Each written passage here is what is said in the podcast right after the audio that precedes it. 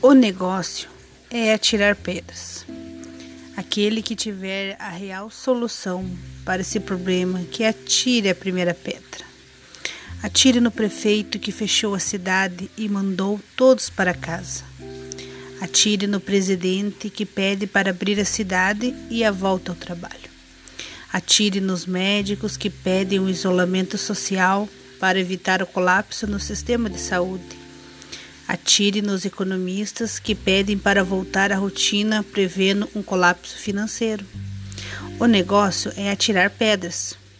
Se voltar tudo a funcionar, vai morrer quantas pessoas?